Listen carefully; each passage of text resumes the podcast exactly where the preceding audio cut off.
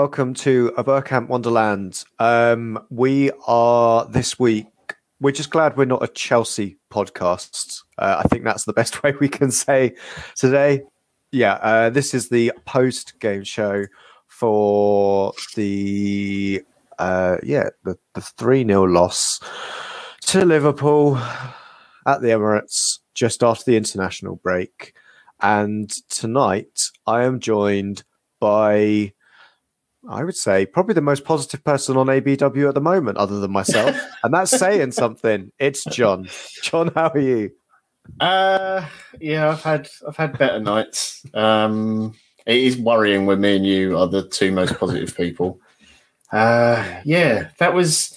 I've never left a game early, but um, mm. tonight I thought if I was at the ground, would I have? There was a chance I would have left early, but I couldn't do that. I couldn't leave early and go home because I was already at home watching it, and I wasn't allowed to turn it off because I had to come on here and talk about it. So yeah, not good. Yeah, that was that was the worst thing that having to do this. We have to keep watching right to the very end, and mm-hmm. wow, we didn't turn around a three 0 deficit this time, mm. and. Um, I think we'll go in with the big questions first, John. Um, am I now just naive to not trust the process, or should I still be trusting the process? Well, I, honestly, I don't know. Like, I, I want to back Arteta, I do, and I did stick up for him a little bit on Twitter earlier, and I've I've had some abuse for that. Um, I think he was kind of hamstrung by the injuries we had tonight because the drop off in quality is unbelievable from hmm. one player to to who comes in for him. But the issue tonight, I don't think if we'd just gone out and we'd lost the game, it's Liverpool. I know they've been on a bad run of form, but at some point that was always going to turn around. And they're a really, really good squad, a really good club, and they shouldn't be where they are in the league with the players they've got. They should clearly be challenging for the title with the talent they've got in the team. So if we just lost and we'd played okay, I don't think everyone's everyone's going to be disappointed, but they're not going to go, "Oh, this is dreadful, this is awful," and everything. It's the manner in the of the defeat. Um, it just felt so lackluster and like no effort. And it's the first time I think I've watched an Arteta team go into a game and it didn't look like there was a clear game plan. Even the games where we've lost or we've played badly and got something out of it. there's always, at least to me anyway, I've seen like a clear like what he's trying to do in a game and what he's trying to achieve or little areas of play. And tonight I just didn't see that, um, which was a bit of a worry because I don't know if that's a case of either he didn't have one. My only explanation for it is he didn't have one, which I don't believe. I, I can't imagine someone like Arteta. He doesn't strike me as a bloke who doesn't have a plan. It's either the players haven't done it or they're just not good enough to do it which I think it's probably the latter for me anyway.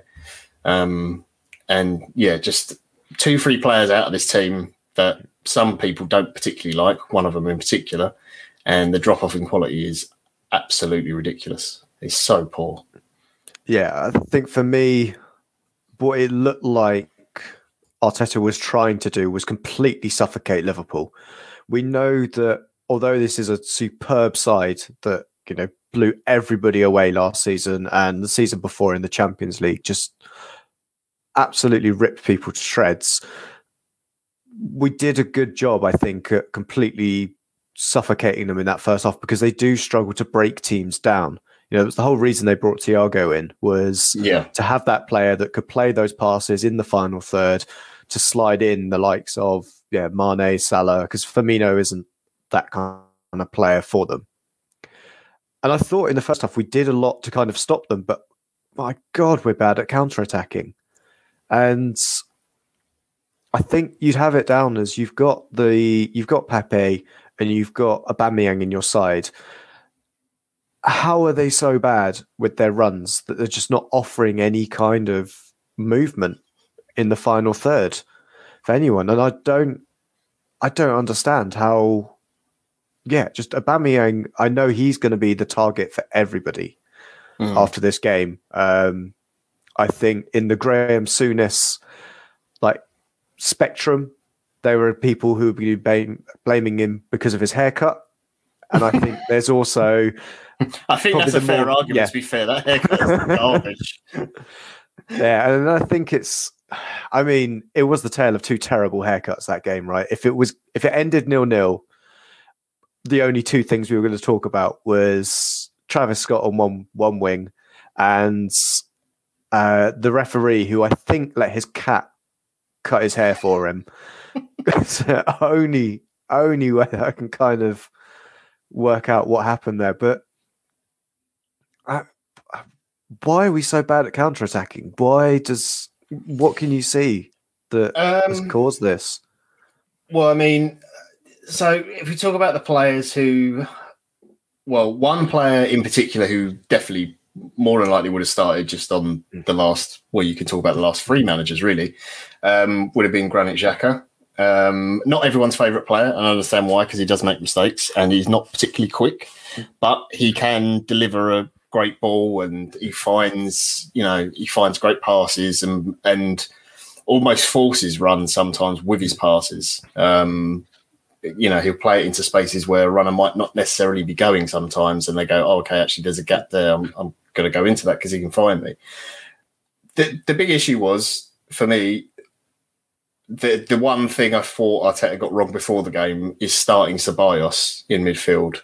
Um, he's not a player who can run and chase a ball all day. Um, I, don't, I, don't, think he's the best footballer in the world either, to be perfectly honest. But to me, this felt much more like a play Mohamed Elneny and let Thomas Partey try and be the sort of more creative force in our in our midfield. And the issue was that there seems to be no connection between those two. So any times we did get the ball back, we couldn't keep it for more than three or four passes.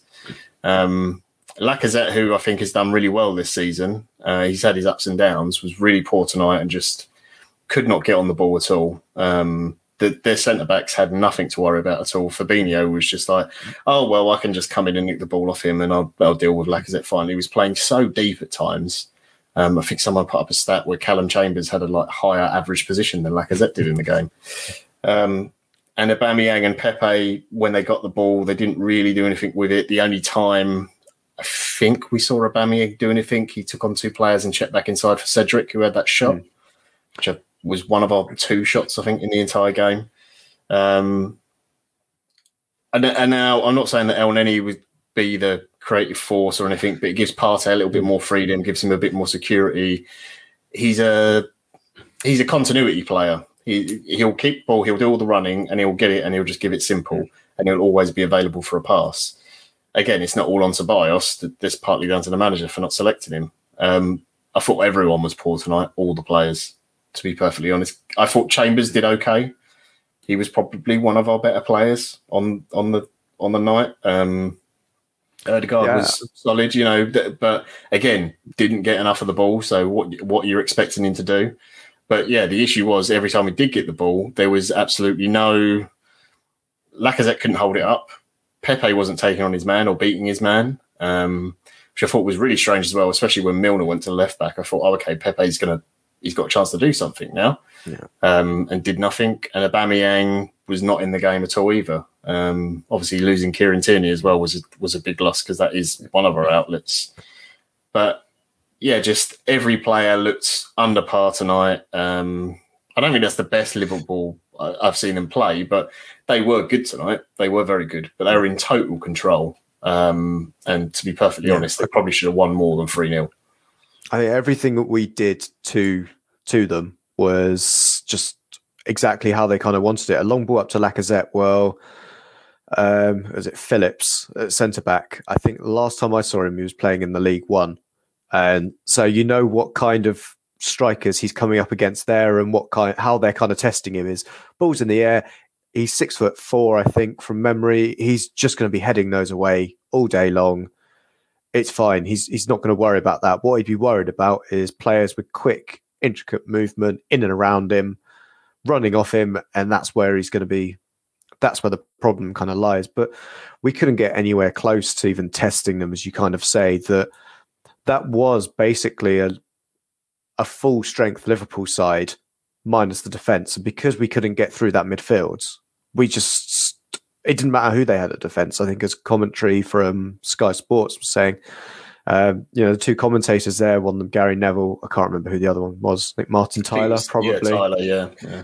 Yeah, they were saying that they could have played centre back, and it was that kind of easy. If you knew how to head a ball, and you could win nine times out of ten yeah. against Lacazette in the air, you were fine because yeah. we weren't doing anything else from there.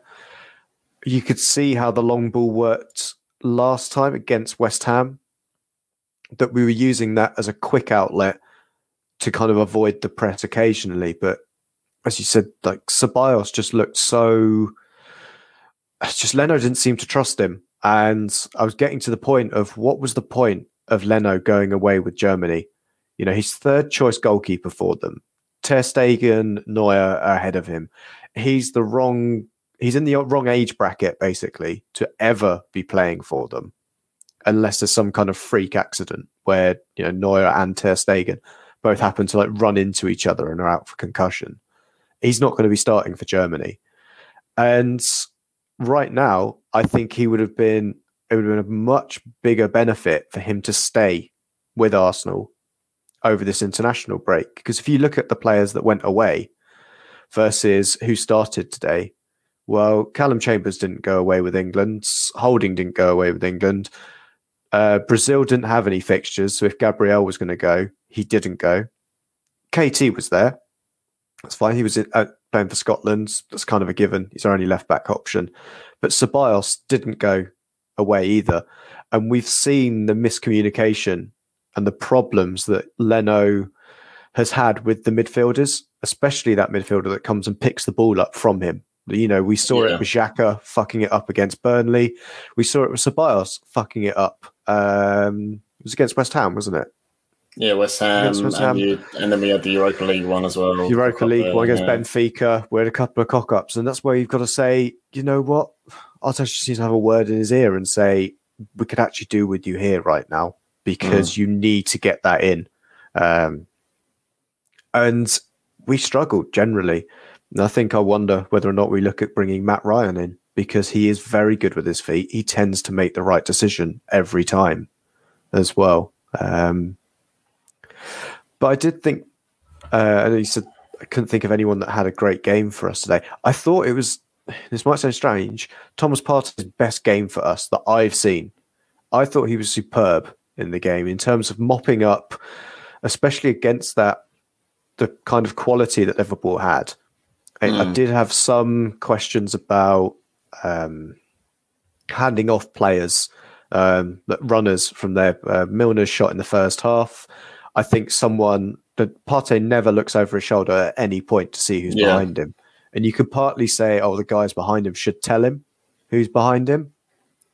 But there's that kind of he should be he should at least have one courtesy look round his shoulder and would see Milner pulling away, waiting for everything to drop because Alexander Arnold just puts that ball onto his foot.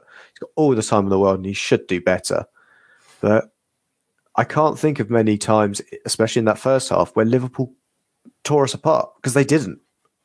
No, I mean they, they got they got a couple of times where a player got the ball in the box like Mane did and Salah, but we managed to swarm them quick enough. I think mm. a more you know like a more confident informed Liverpool when they were really at their peak. Mane and Salah get the ball there and they they turn or roll a player and they get their shot off and score. Um, they're obviously not they're not there at the moment because they've been in a bad run. Um, but those were the only two times where I hmm. thought, well, they looked like they were going to score. And obviously, Milner and I think Arnold had a speculative effort as well, but all of those were blocked. So, um, yeah, I, I just, I'm not sure. Like, I get, I think what Arteta was trying to do is, like you said, smother them, hmm. try and hit them on the counter. But if you can't keep the ball and you can't string two, three passes together, mm or the people, if you're Thomas Partey or Ceballos or your Odegaard and the guys ahead of you aren't running or making those runs, you you've got no option to pass to. And then you are getting closed down so much that it's just not going to work. I, I do think another um, possible miss in the team, uh, again, another player that is very hit and miss for us is David Luiz. Just because sometimes you can't do that progress the ball through midfield in nice, like smooth passing and stuff, even if it is at pace. Sometimes you just need a centre back who can hit a perfect ball over the top. Because the way Liverpool were pushing onto us, if David Luiz picked the ball up on the edge of our box, and turn and sees a Aubameyang in space or something, he can hit that ball over someone like Arnold or mm. Pepe, you know, to get behind Andy Robertson. Um, and he can hit those passes. And I mean, holding, I don't think he's a bad passer of ball, but it's clearly not his strength. And Gabriel's passing today was just wow. Uh, yeah, that mm. was some of the worst performance I've seen from him. Uh, to be honest, I think he was he was lucky in the first half that he was hitting every single pass too long, and then in the second half he was hitting every pass too short, and that's where the second goal comes from as well. Is just yeah, is that fact that he finally hit. You know, he gets caught that his passing was generally bad, and he just yeah, I think he had a couple of potentially good passes, but I think it showed how much we missed T- uh, Tierney once he went off because every single Liverpool goal came down that flank. Yeah. As yeah. well, and um, again, and, again, and I don't want to criticize Cedric too much because he's playing out of position and he hasn't, mm-hmm. you know, he he's a right back playing at left back against Salah and Trent Alexander Arnold and not getting any help from Aubameyang pretty much the whole game. Mm-hmm. Um, so it's re- it doesn't matter how good you are as a left back against those two, let alone if you're hmm. playing out of position and you've got someone in front of you who doesn't help you. Um, should we should we talk about the goals then? Yeah, I suppose so. Um, what was what was the first one? Oh yeah, um, the first Jota, one was Jota um, header, wasn't it? Yes, the, the think, midget header. yeah, and I think that's where I kind of mentioned about. Although I thought it was Partey's best game for Arsenal, that I've seen him play, where I think he did was that kind of handing off of players, uh, handing off of midfielders, because mm. Jota came on in midfield. Firmino would then went and sat outside the box, and no one seemed to kind of say to the defenders, "Oh, by the way, it's Jota in behind you." Yeah, holding. I think, yeah, he should do a lot better in terms of tracking that run, getting really tight to him, but it's also the case of it doesn't matter how tall or short you are.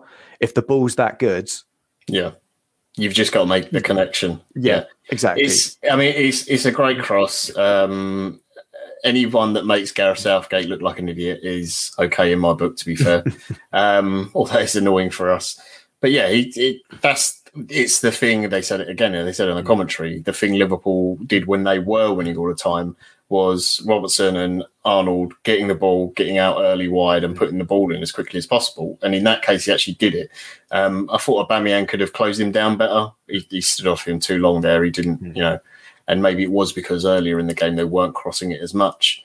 But yeah, that goal to me is part part of it is down to Aubameyang just again not closing down quick enough, and then Rob Holding there, like he's he's got no one else to pick up Mm. So why he isn't aware of where Jota is, um, like taking nothing away from the cross and the finish, they're they're both excellent, and the movement from Jota is good, but Holding should be aware of where he is. I saw some people having a pop at Calum Chambers, which I thought was really weird because he's clearly with Mane, he's got his man, and he sees the danger and tries to do mm. something about it because Holding has got no idea what's going on. Um, but yeah, it's it's poor communication in our defence again. Um, but it's a really, really good ball in. And look, it, even our strikers who don't like heading the ball, if someone puts in a ball of that quality, you would expect one of them to finish it. So it was it was coming. Uh, to be fair, um, I know we started the second half like better for the first five minutes. We had a bit more pressure and and tried to get forwards, but it instantly resumed to just Liverpool having the ball and just us having no outball whatsoever when we did win it back. So expected, sadly. Yeah, and should we go through uh, or do you want to go through the second goal? Um, yeah. The, I think one thing I'd say beforehand was even though this isn't necessarily the vintage Liverpool side we've seen of two seasons back, still, if you don't have any structure in your side, they still can exploit it. And yeah, oh, you yeah. want to go through the second goal. Yeah, I mean, it's it's just uh, it's more of Liverpool of old, and that is stuff they haven't been doing in games where they're rather than trying to do intricate passing and stuff like that that they obviously can do now. They've got Thiago. It was a not a hopeful ball, but it's a good ball over our defence and let Salah, you know, put the ball into space, make Salah run for it, and try and get him isolated one on one against the defender. And that's what they did with Gabriel. Um, he slid in in the box and tried to win it back Um, I I guess he's a little bit unlucky because the ball sort of bobbles up and bounces nicely for Salah. There's maybe a cynical part of you is that when he does actually connect with the ball, that he tries as hard as possible to wipe Salah out at the same time. but then, look, it's Liverpool and it's Salah, and it probably then gets given as a penalty. Um, he does well to get back on his feet and try and put some pressure on him. But he's, I mean, he's sensible there. He doesn't drag him down. It'd been very easy to put a hand on the shoulder and drag him back or anything. If you do that, it's, a, it's instant penalty. So um, I don't have a big issue with Gabriel there. Bigger issue is Leno um, letting it go for his legs. To be mm. honest, I mean, it's, it's, a very cool finish from Salah.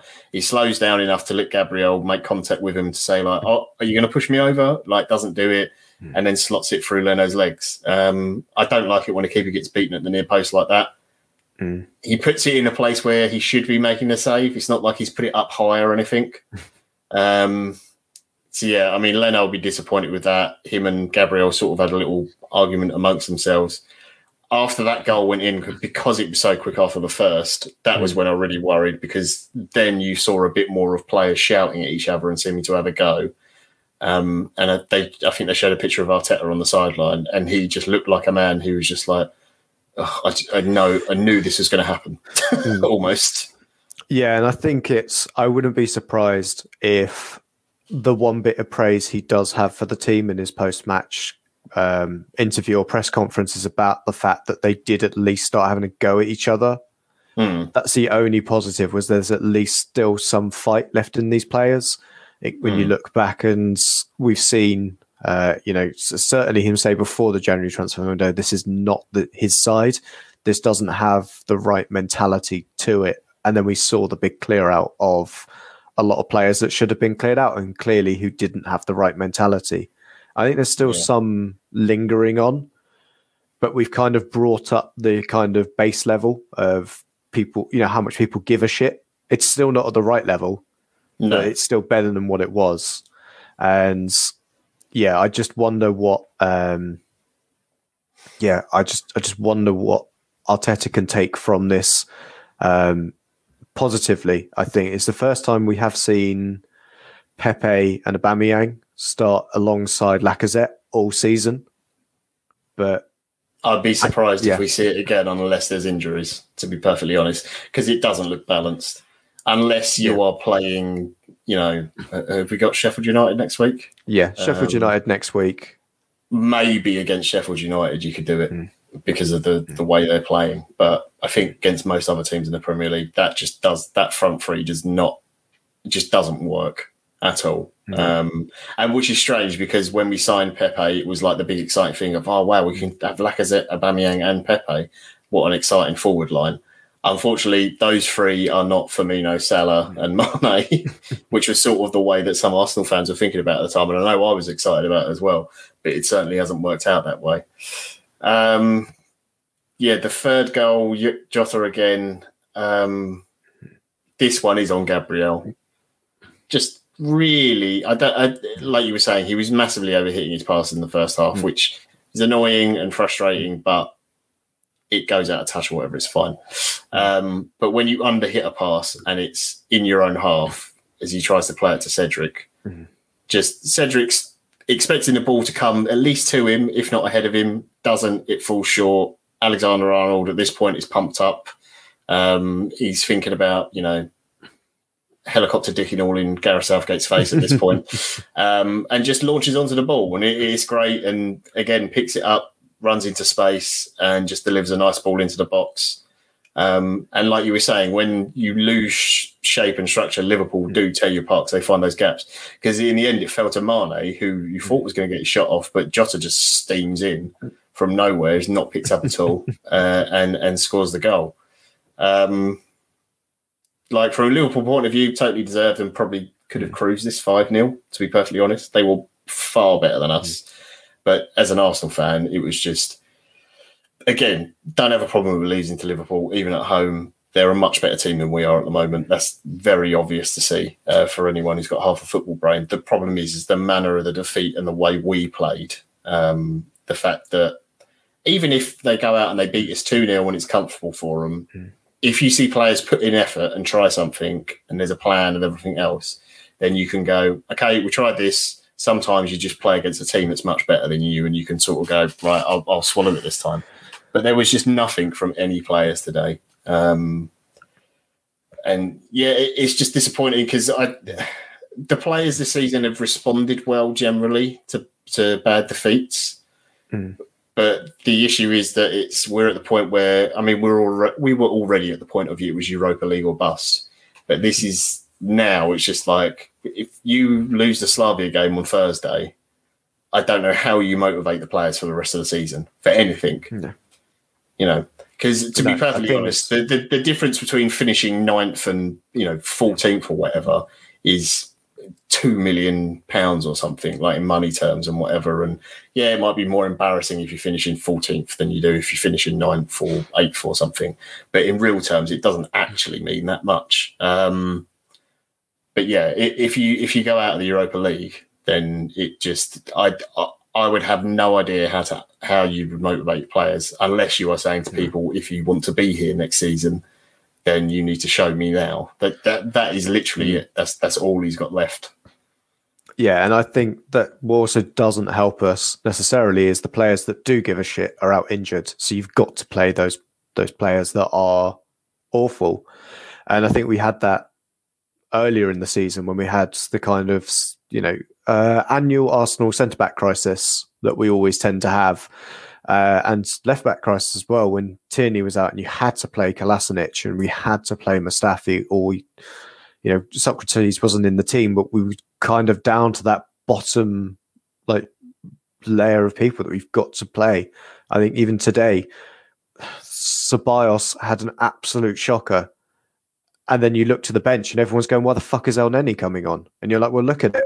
He's our only midfielder at this point. And are you really, really going to bring on someone like Azeez? Are you going to put Azeez in the squad against this Liverpool side and realistically bring him on? Because I don't think any manager is that stupid. No, that, I mean that is like literally play, throwing a kid to you know to play with Yeah. men. Like I, I really rate the kid, and I think hmm. he's going to be a very good player in the future. But you can't do that to someone, and and this is the issue. Like I understand, I understand why people don't want Arteta at the club, um, because you look at the uh, how many points he's got compared to Emery, hmm. and no one liked Emery. No one wanted to keep him, but that was pretty obvious. But Emery had more points. So, you know, where I've said on Twitter things like, I don't think this team could do much better, regardless who the manager hmm. was, people always go, well, Emery did better. That's fair enough. Point proven. My issue is, I realistically don't think this team gets any higher than seventh if every single player, like first choice player, is fit and firing every week. I still don't think he's better than seventh. And that's with everyone, you know, doing really, really well. Um, the moment you take Granit Xhaka out of the team, people Mm. can hate Granit Xhaka all they want. I want a better player than Granit Xhaka. I look, I love Granit Xhaka, but I want a better centre midfielder than him, absolutely, to Mm. play with Thomas Partey. But you take him out of the team, and the quality drops off. Mm. You take Saka out, even when Saka's not playing great, the quality drops off. You take out Smith Rowe, quality again drops, and you two, three players out, and it's awful. Um, people have said Ceballos is a better player than Granit Xhaka. Uh, he might be better at some things, but in terms of controlling a midfield and and helping keep possession, he's not. He, he's not that sort of player. Um, Elneny is a fine squad player. Don't have an issue with him, but he's not the same level of player.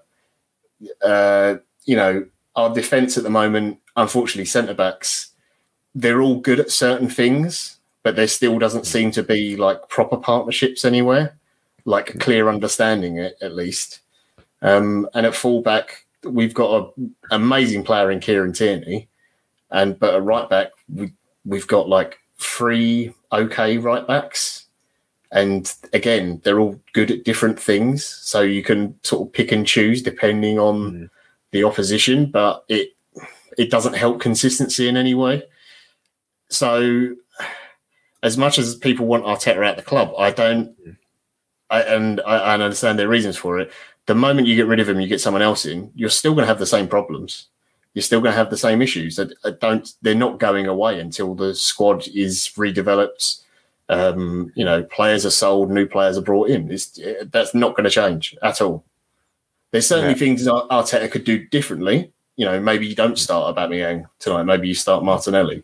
Um, maybe you put Auba through the middle and rest Lacazette. I don't know. The, the, those options are there, but I still don't think it necessarily changes tonight's result or necessarily the the way the players played because you don't have any midfield options at all. If you can't keep the ball, I don't know what you expect a team to do in a game of football. Yeah, and I I wouldn't want to you know boil down the stat of the you know, first 50 games of the three managers. Well, I think the um, Arsene one is the final 50 games, uh, the way they're kind of putting it all together. But you've got to look at what Emery did with that side. Bear in mind, you've got a firing Aubameyang at that point. That That's the Aubameyang that's scoring 25 goals for you in the league week in, week out. He's registered what, 14 for us in the league this season so far. Um, that includes, you know, a hat trick at against a very poor, a couple of poor sides. Um, yeah, and he's. And I, think, um, I know. I know people don't like. Hmm. Some people don't like stats, but if you actually hmm. look at his xG, his xG for this hmm. season is actually higher. He's been put in better positions to score goals this season under Arteta than he was under Emery. The season he had under Emery was a was honestly was a freak. Like he shouldn't have scored that many goals. That was yeah. like, that was a man playing as if he was a you know the second coming of Henry or, or, or at yeah. times. So you're think, you. I yeah. think some of those stats are slightly skewed for Emery. Hmm. Yeah, and I wonder. Um, you know, it's congratulations for, to potentially congratulations to Emery for getting those kind of performances out of Aubameyang. Yeah. You kind of yeah. almost see, you know, what we saw here in under Arteta as well was Aubameyang was in a great run of scoring. You just needed to put him in the starting 11 and he was going to score for you. It didn't take, you know, tactical kind of genius to get there.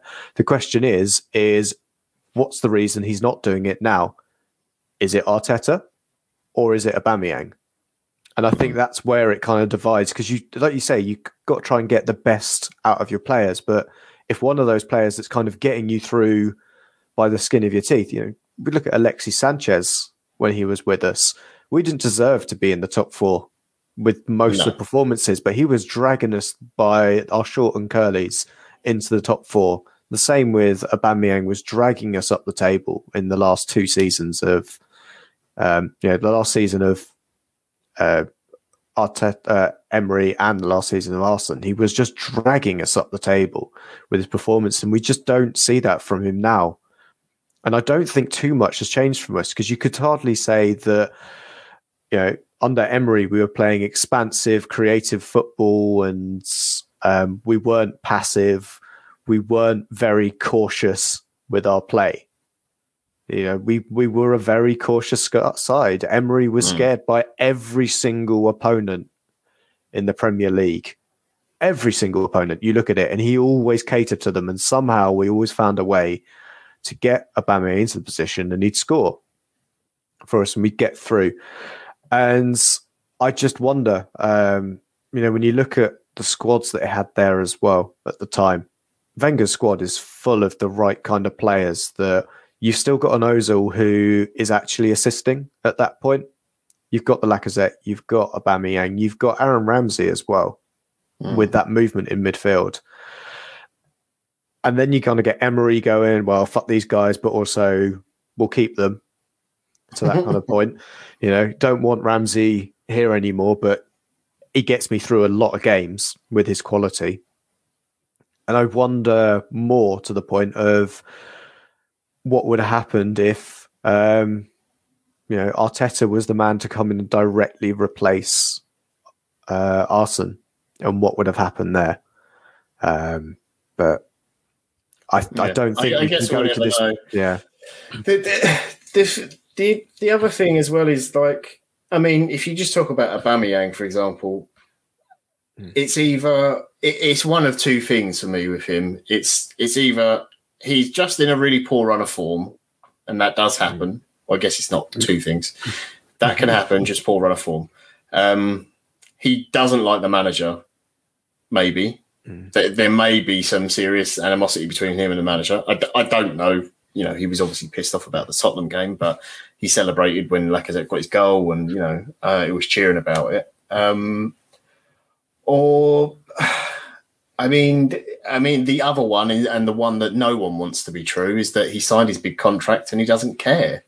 Mm. And I, I, hmm, I don't think it's that he doesn't care because I can't imagine someone like him. He's played for as long as he has and scored as many goals as he had, going out on the pitch and going, "Oh, I'm not going to try to go. I don't want to get a goal." because it's not what he wants to do. He obviously wants to score goals and he likes being the main man and you know, and he has all these flash cards and clothes and jewelry and all that stuff, but he likes being the center of attention because he can do those things. Um, but you can see the difference in performances with him from when, you know, Saka's on the pitch with him or Smith Rowe or Tierney's playing and people like that to today where he's on the left, Lacazette's not playing great and Pepe's on the other side and it just doesn't work. It, it, it clearly is a drop off and it's a worry because he's on a long term contract and, you know, we do need to rejuvenate the squad. We're going to have to sell players. He realistically, we're never going to be able to sell him because of the money he's on. So, um, because of the money he's on, you're going to have to play him almost. The only way you could not do it is if he was only a, like a year left on his contract, like they did with Özil, and just went right. We're just going to cut our losses and just pay him for a year and just until he's gone. And we can't do that with him. Um, so that is a real headache for Arteta, and he's got to fix that. And if that means that he has to just say, right, from now on, Aubameyang's playing through the middle, and we're just going to have three creative guys behind him, and um, even if he doesn't get goals, he's just going to play every week as the striker. That's what you're going to have to do. Um, the fact he's the captain as well is ridiculous. Mm. The, the worry I have got is that, and like I'm, I'm not a Dortmund fan, but lots of people know Drew, who used to be on the podcast, um, is a huge Dortmund fan the way he would talk about Aubameyang, especially towards the end of his time at Dortmund, he caused a lot of problems and um, was basically a massive pain in the ass trying to get out of the club or getting certain things out of the club. Um, and it does worry me that because of the mentality that Arteta does, that it's his way or pff, you're gone, you're out the side. If that does start to happen, um, that is going to cause us even more, more, more issues um, going forwards. Um, yeah, I, there's just so many problems with the squad at the moment. Just like no, no real centre midfielder to play with Thomas Partey. And the other thing with Partey as well is, I think he can play much better than he is. Like I thought he was okay today, but he's clearly not fit. And I don't think you're going to see the best out of him until next season. And, and and again, you might not see the best out of him until we get someone in to play with him, who is you know either complements him well or is the same level. Yeah, and I think it's someone that's offering that outlet to him as mm. well. We've kind of seen it that you know we can play those balls in behind. If Aubameyang's making that run into that channel, he's mm. got the ability to to find him. I think this doesn't also go over to um, you know his. This isn't Arteta's uh, fault necessarily because you've got another guy on the other flank that could also offer an option to Partey as well. And seeing from what he can do in this side, and that's why I said today he looked like he was playing one of the best. You know, it was one of the best performances for us because he was always trying to seek that ball. Always was head up. What are my forward players doing? And then he he's got that quality to kind of go, all right, I've got to sit on it for a while. Unlike you know Ceballos, who looks like he's got to do a couple of pivots before he then looks up and plays a pass. Yeah, Partey looked like he's keeping the ball, keeping possession, if there isn't anything on. And I think that was happening too often. Same for Tierney, wasn't getting that kind of support with someone coming in behind. We saw it once, and people, I think that was the chance that Aubameyang created, but he's offside in that, and that would get called back if Pepe didn't basically go, "Oh, uh, I'll knock this back to Rob Delaney in goal." Um, looking at Alisson's moustache because I think we can't go through a whole podcast without mentioning that either. It is a wonderful moustache. Uh, that that for me possibly was probably well. There was two highlights of the game. Uh, mm-hmm. One was actually during the game, which was Alisson's moustache, and the other was the really really nice tribute um, that Arsenal did uh, for Rocky. Um, all the players coming out with Rocky on the shirt, and it also did on the team sheet as well. Um, I'm sure people saw it on Twitter, but they had the whole team sheet and they had Rocastle on there as well. But they had the infinity symbol for he will forever be in our team, which I thought was really nice. Um, that was the nice sentimental bit. But yeah, Alisson's yeah. moustache is superb, top oh. stuff. It's it was definitely a highlight of the game when he came out for it. Um, should we move on to questions? So I realise we've somehow got 40 minutes out of that. Yeah, I know. So all, we, all we've done is probably moan, but maybe not moaned loud enough. yeah, definitely. Um, I'll fire the first one over to you. Yeah, uh, it's it. from and two three five one hundred. Uh, how badly do we have to do before the end of the season to have any chance of Arteta being pushed out, or is jobs or is his job safe for the foreseeable for the future slash you know next season? Um, I don't think he'll get sacked, even if we went out to Slavia. Uh, I don't see that happening. He'll have at least till the end of the season. Um, and if I'm honest, I think he'll have next season as well.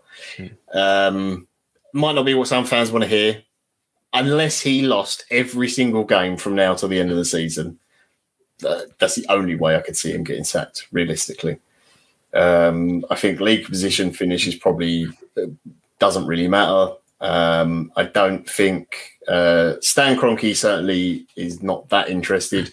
Josh Kroenke is invested at least and interested and does keep in constant mm. contact. Uh, I do believe, I know some people don't like the Kroenkes, but I do believe he genuinely does want the club to win things and to improve. And I think that's why they, they went with Arteta, actually. Um, but I don't think he gets sacked this season. No. You, you, could we could lose both ties badly to Slavia and he's not going to get the sack. Um, and I, yeah, I think he'll get into next season. He'll be given another transfer window. Um, if we're still doing terrible and it gets to like Christmas time, then maybe. The the other big issue I have with the whole sacking Arteta thing, even if some like I saw some people saying like sack him now. Um, who do you get as manager? Uh, like from where? Where where are you getting this mystical like savior manager come in? Um, you know, Allardyce is at West Brom. It's, it's not going to happen, people. Yeah. So, yeah. I think the other thing to kind of look at it is, whilst we may think we have of you know some people on certain podcasts that are Arsenal related may think they've got a voice and the club listens to them uh, to a certain degree. Not until there's sixty thousand in the Emirates. That's yeah. that's really where we're going to find out, and that's where people will start making decisions on Arteta's yeah. future. Is when there's an actual crowd in there watching this game because it's not only are we so passive? Having fans in the stadium shouting and on the back of the team as well, that's going to change their mentality. They're not going to be passive for 45 minutes.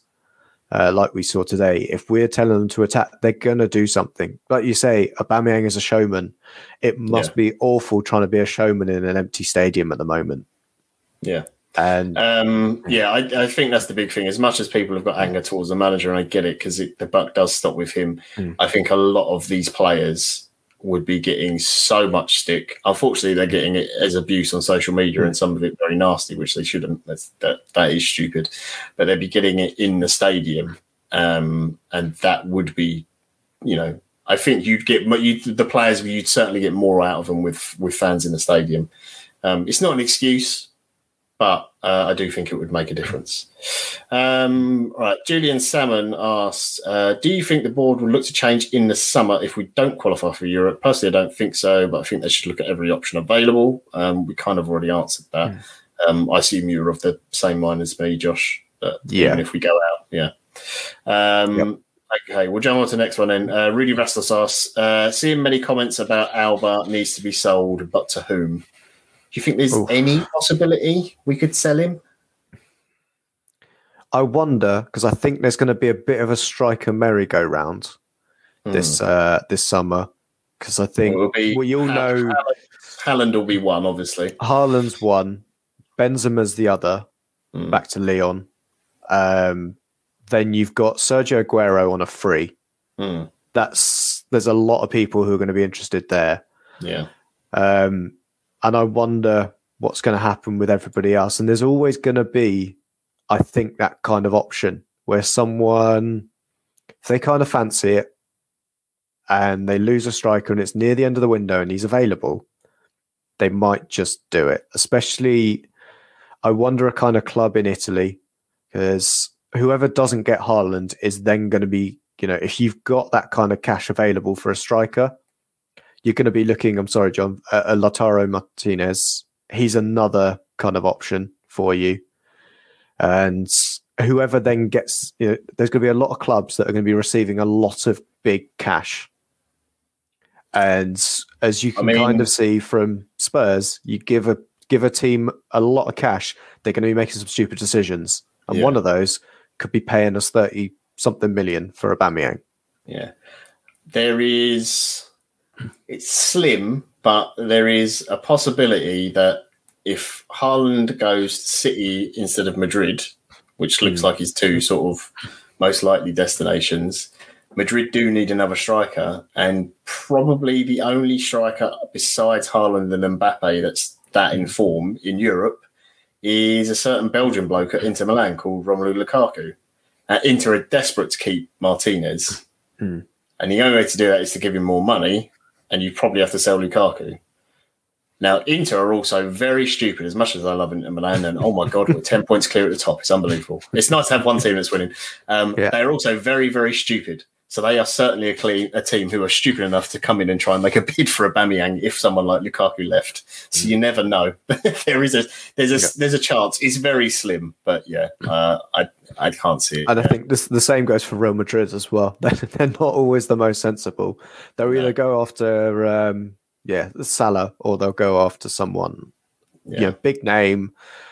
Um, gives them an option to go again, go for a, a continent they don't have a huge present in presence in at the moment as well, because it's not just about you know the, the player on the pitch. They also want them for commercial reasons, and Aubameyang's still a big name, yeah. a Um, huge name. The the people Oh, saying Barcelona and Madrid do not have funds. Uh, well, Madrid, all they have to do is sell one little square foot of land and rename it something after the king, and all of a sudden they have money again. And Barcelona, for all the debt they're in, um, I think Messi staying might take a wage cut, Hmm. and they've got so many players they can sell. Um, they've got a lot of players. Yeah, They're- this will yeah. always Barcelona, and Madrid will always Hmm. find money regardless of how much it is. Yeah, happens. I've heard they're not just doing lip service to um, yeah Haaland's dad. Um, Mm. That there is something behind that. They do have a bit of cash. If they need to, they'll Yeah. find it. Don't worry. Yeah, the- Don't you the worry. There's will suddenly just oh, I'm going to buy this bit of training ground off you for Yeah. a ridiculous, obscene amount of money. Oh, how convenient! yeah. Uh, Yeah. Question for you as well. Um, it's an interesting one from Phil Macker. Does tonight have anything to do with the international break? Because I can't believe Arteta sees anything on the training pitch that gives him confidence. Um, well, I mean, the players that went away were what Saka went away, Tierney, Odegaard. Uh, did Partey go away? I can't remember. I am assuming so because Aubameyang went away. Yeah, Bamian went So away. I- So, yeah, so I'm so, yeah, assuming Partey Ghana did would have had some. Yeah. Yeah. Yeah, uh, and Leno, and then from the rest of our squad, Pepe must have gone if every Cedric, yeah, yeah, and Cedric, think, Cedric yeah. went. Cedric went. Yeah, so Um, he, I, I think the thing is, uh, Xhaka would have gone as well, obviously, wouldn't he? Yeah. Mm. I'm not sure so much. The international break had an effect, but it had an effect in the sense that players came back with injuries or knocks. That that's where it had an effect. I don't think it necessarily had effect on what you saw on the training ground. The players that would have stayed, um, maybe they didn't train as much because the season's been so intense, sort of in, in terms of how many games. They might have got a bit more of a rest. They certainly would have been training. I think this selection was purely down to who was available, other than maybe Ceballos and Elneny. That was the only one sort of swap I would have made. Um, Yeah. I don't think it helps whenever there's an international break. Some teams seem to manage cope with it better.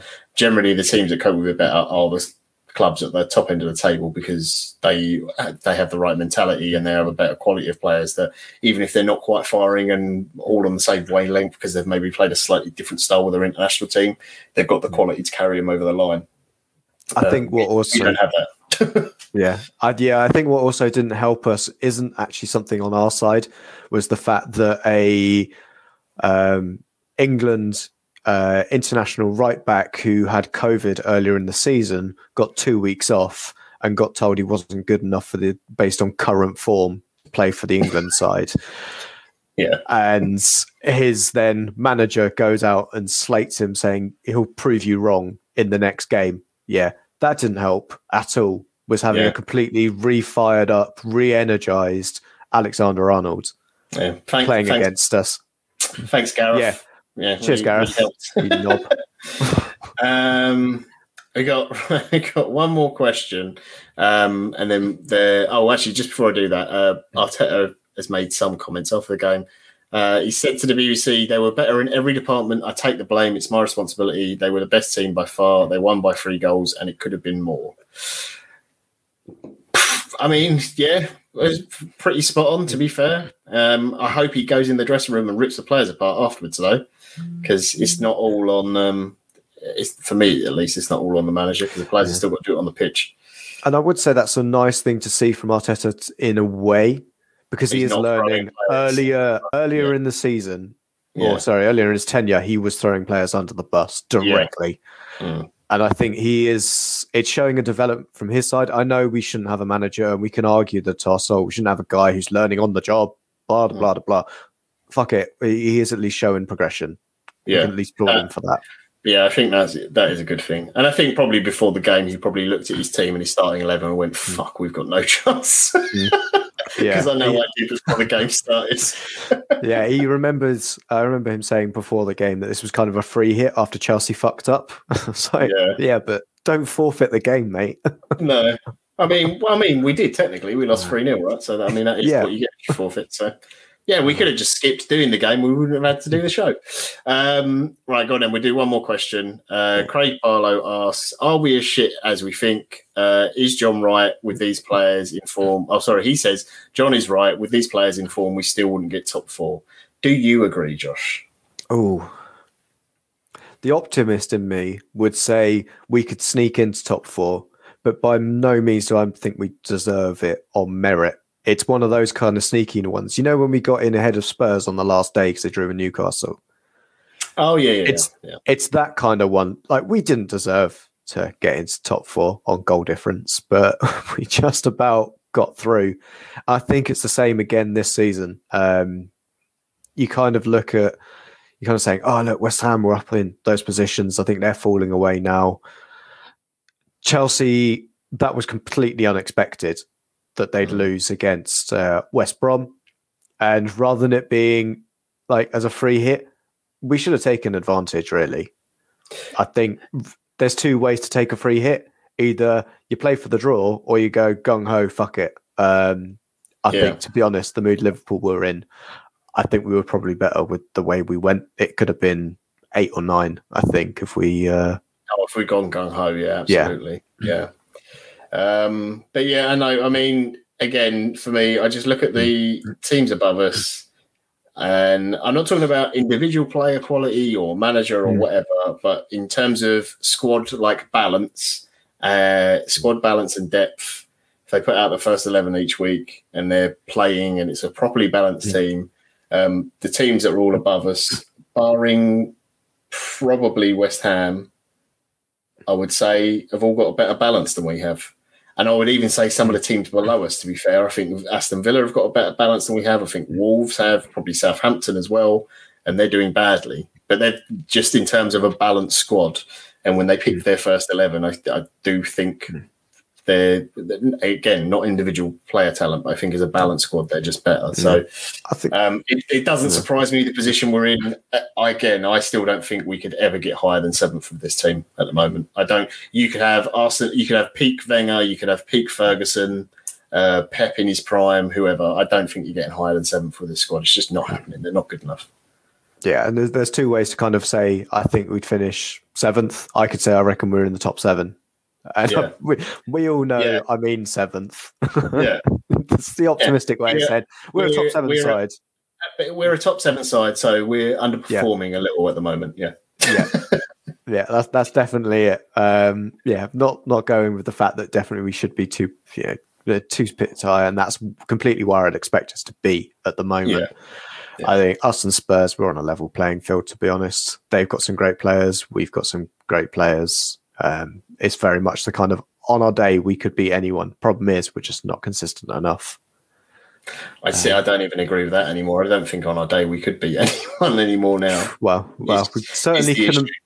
Yeah, and I think that's probably the right way to wrap it up. That on this day we could not beat Liverpool.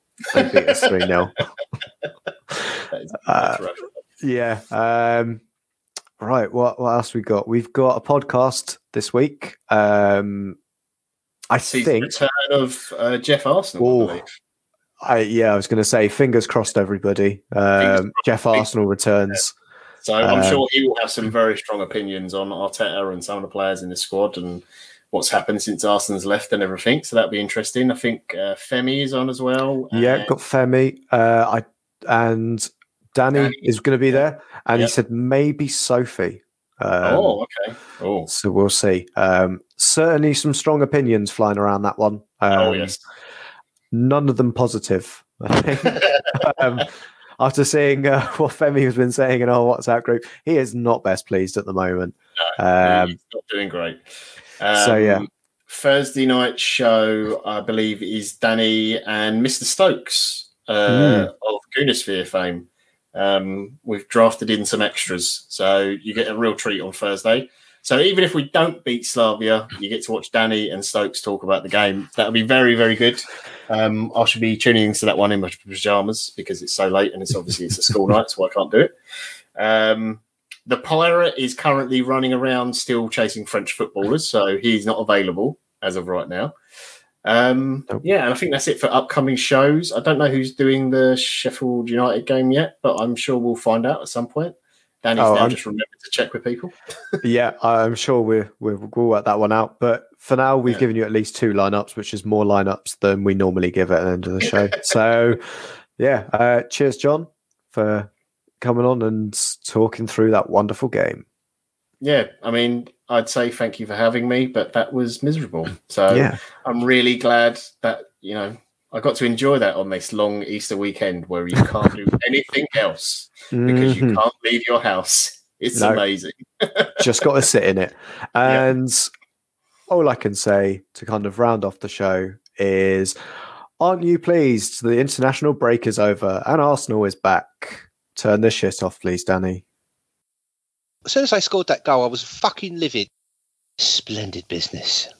Get down, dog.